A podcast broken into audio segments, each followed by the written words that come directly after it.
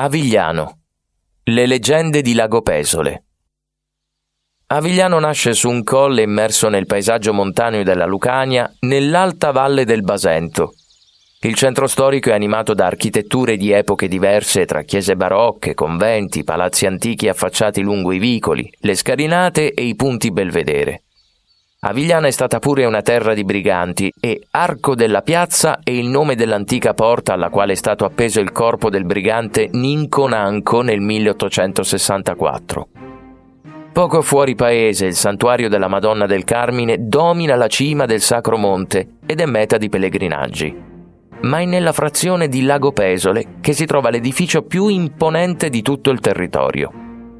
È il castello voluto da Federico II, una massiccia fortezza medievale in cui l'imperatore di Svevia amava ritirarsi. Sul castello si raccontano ben due leggende. La prima riguarda proprio Federico II. Fu per tutti un grande uomo di comando, dalla personalità complessa ma forte, regale e capace di suscitare ammirazione. Però aveva un'anomalia, un difettuccio fisico che lui stesso non riusciva a tollerare.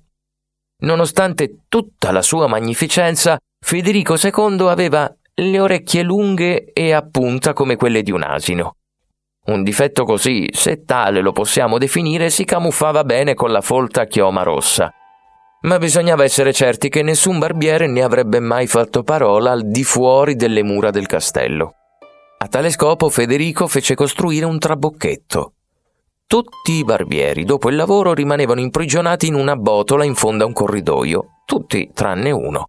Un giovane più scaltro degli altri riuscì a sfuggire a quel trabocchetto e fu lasciato libero di scappare a patto di non rivelare mai la deformità dell'imperatore.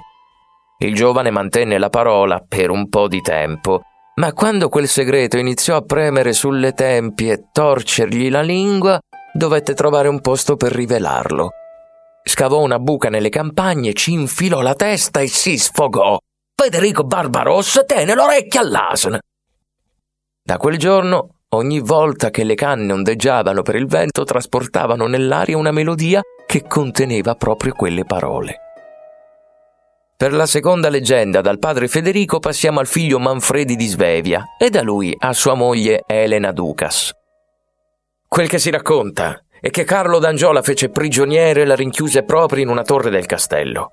Lì dentro la regina Elena morì di dolore lontano dai suoi figli e senza più notizie dell'amato marito.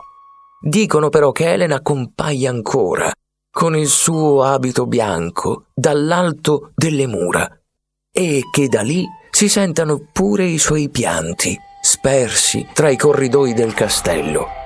E Manfredi, invece, lui si mostra a cavallo e gira intorno alla fortezza, e lei sul castello e lui sul cavallo, i due, da secoli cercano ancora invano di ritrovarsi e chissà che un giorno non si ritroveranno.